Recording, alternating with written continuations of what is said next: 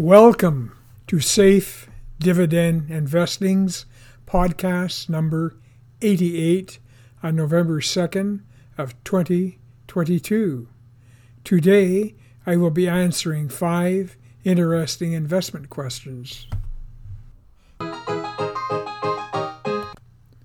Question number 1.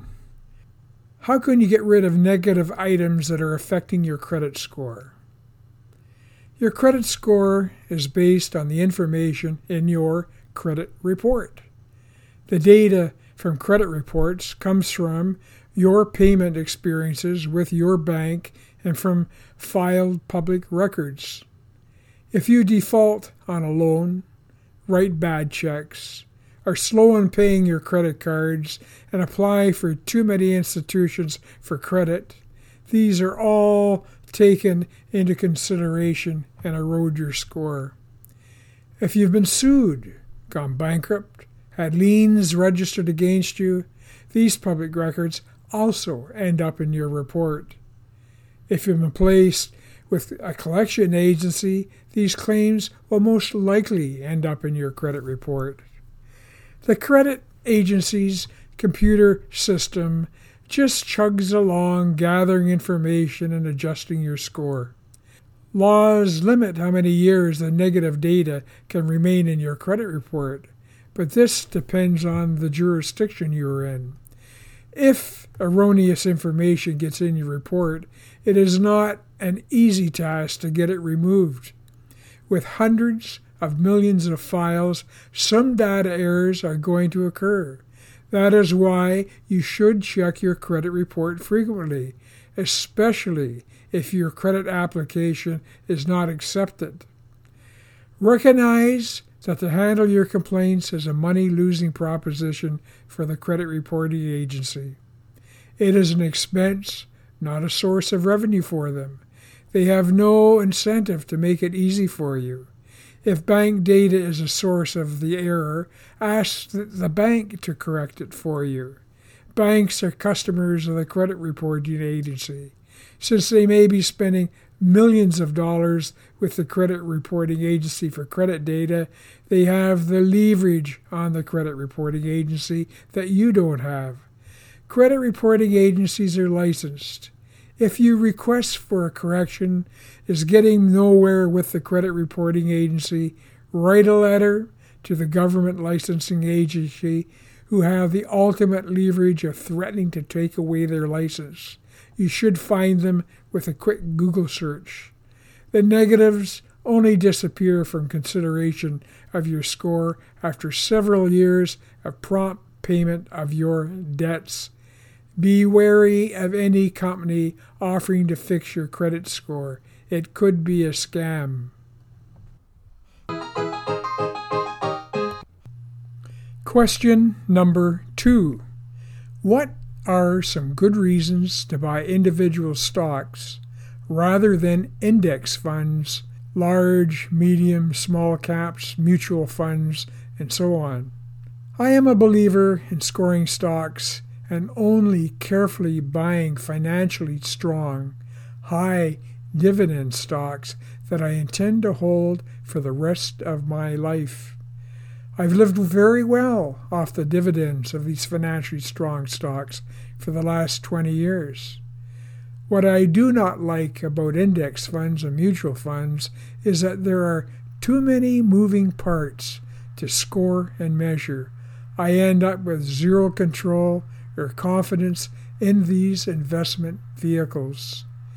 Typically, a mutual fund has perhaps 10% to 30% of its money in a few high profile companies to capture the attention of insecure prospective investors and give the fund the feeling of some legitimacy. The remaining 70% is spread among dozens or even hundreds of mediocre companies. I believe they do this not only to brag that they are diversified, but probably with the hope that one of these mediocre gems that will rise from the herd like a shooting star and pull up the rest.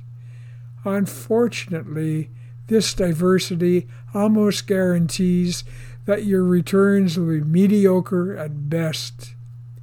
If in retirement you are expected to survive by liquidating 4% of your mutual fund's portfolio's units each year, this results in the shrinking of your portfolio, whose erosion is further compounded by annual investment advisor and fund management fees every year. These fees could range between 2% and 4% of the value of your portfolio. We must also not forget the ravages of inflation that has averaged 3.5% over the last 100 years. How much is your mutual fund returning to you after all these attacks on it? Only by being a self directed investor can you escape this constant erosion of your portfolio by investment advisory fees over your lifetime. The financial industry could eat up hundreds of thousands of dollars of your money over the next 20 years. This is money that could have been invested making money for you. Investment costs are more than just important. Why do so many investors put their money into mutual funds, ETFs, hedge funds, and index funds? I think it is because no one has ever taught them how to analyze commercial risk and how this risk applies to investing in stocks. Who's going to teach them? It sure isn't the investment industry who deliberately create a dependent relationship with the typical, insecure, ill informed investor. These fearful investors are encouraged to believe that without the investment advisor's wise guidance and restraint, that these impulsive, foolish investors would lose all their life savings.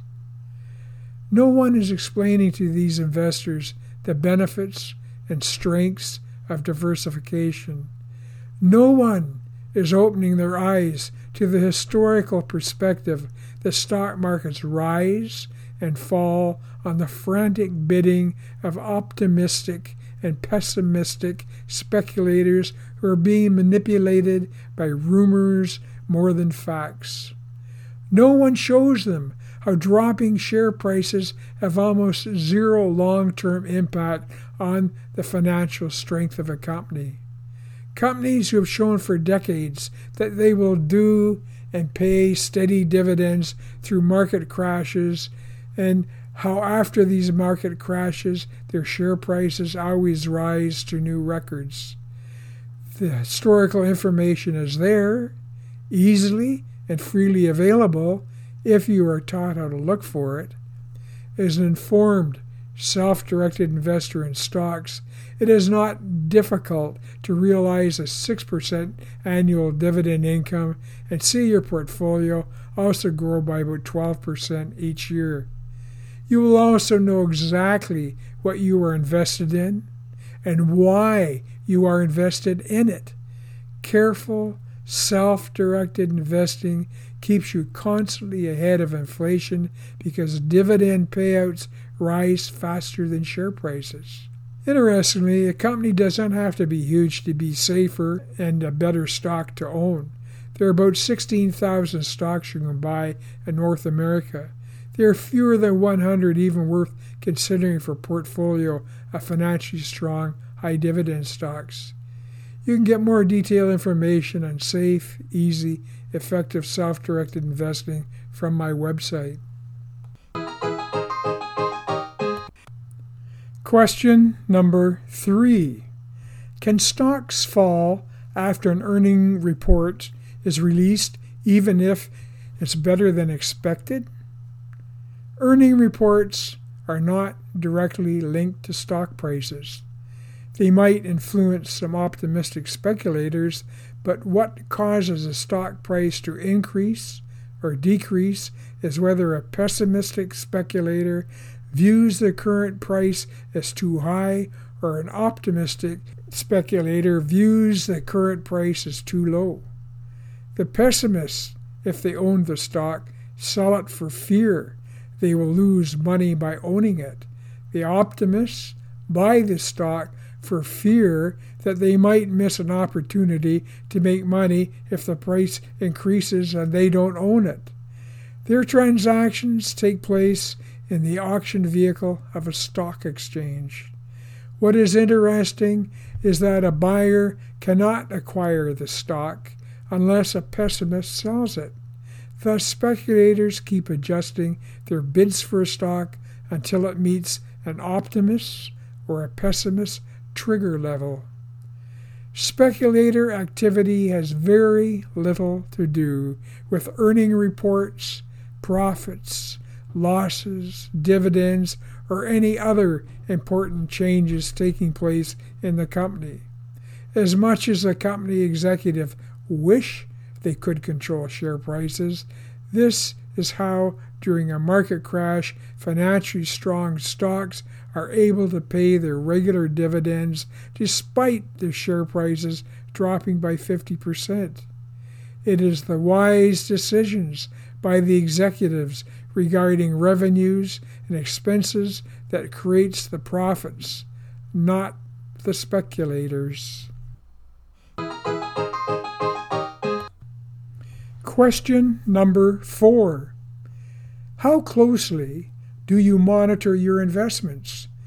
Do you have a set time each day, each week, each month that you check on them?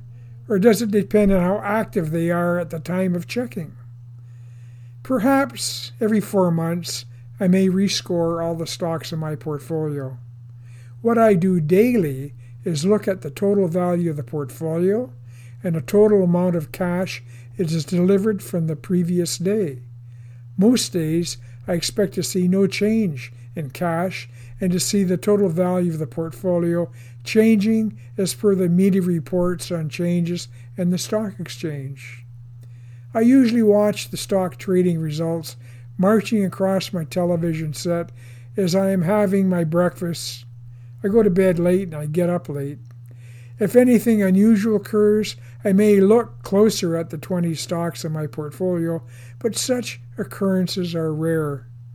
I can give such minimal attention to my portfolio because for about 20 years I've only invested in financially strong stocks paying high dividends. This has given me a steady six digit annual income while the portfolio has increased by about 500%. The dividends have kept me well ahead of inflation. When I buy a stock, my intention is to hold it forever. I have faith in the quality of the stocks. Even during market crashes and recessions, the dividends are steadily paid, even rising in some cases, despite the share prices dropping by as much as 50%. Why don't I panic? Because I can look back over decades of share prices and dividend payouts and see that in all cases their share prices recovered and again reached new highs. Knowing this removes the motivation to overmanage the portfolio. I long ago recognized that dividends are paid from profits. Profits are derived from the wise expense and revenue decisions made by company executives. It is the mass hysteria of speculators being motivated by the media and others who drive share prices up and down, not the company's executives. I ignore hysteria in my investing. Question number five What would happen if I followed your investment advice? A while back, I received an email from one of my readers who related what happened when he tested my advice of investing in financially strong stocks paying high dividends. He wrote the following I did do a trial run following your book's advice. In August, following your book's advice, here's what I did. Number one, I selected what I identified for your book as the top 20 U.S. dividend producing investments. Number two, next, I found an investment tracker app by the name of my stocks portfolio. Number three, next I took my entire portfolio value of $1,316,000 and I invested it. Really, I just hypothetically invested $65,800 into each investment choice. Next, I just sat back and watched. Today, in December, the total value of my hypothetical dividends producing investments is now $1,598,706,000. This is an increase from my original investment of $1,316,511 by $282,195, which is an increase of 21.44%. Plus, I guess I would have been receiving 6% dividend payments too. I am not sure how to calculate the dividend returns, but if I am correct, and the calculation formula is to take my original investment of $1,316,511 and multiply this amount by 6%. This would equal $78,990 over a year. But since this trial or test was done over 105 days, I'm thinking I should take the 105 days over the 365 days in a year, and this would equal 0.2877 of a full year. If I take this 0.2877 of a year and I apply it to $78,990, it equals $22,723 of dividend income I would have made during this 105 days.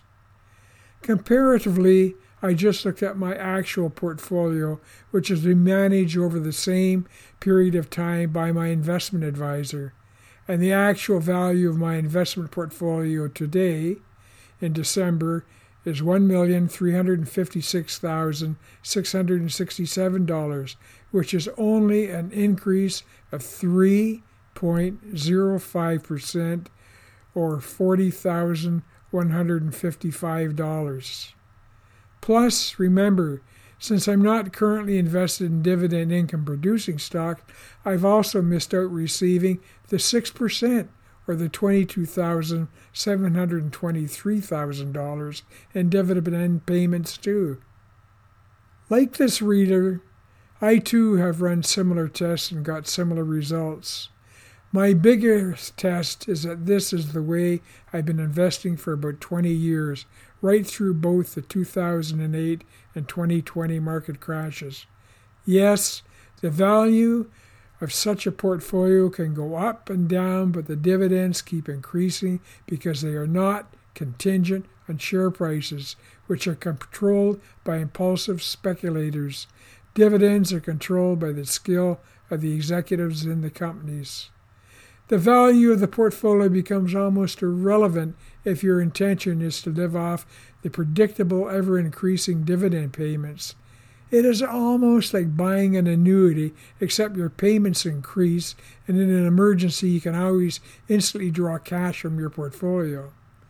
This safe style of investing has zero appeal to those who crave excitement and like living on the edge.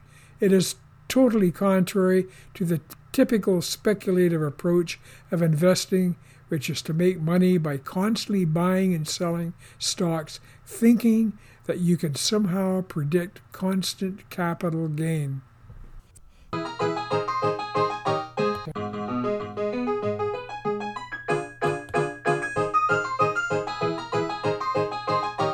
Thanks for listening. If you wish more information on investing and stock scoring, please visit my website www.saferbetterdividendinvesting.com dot com.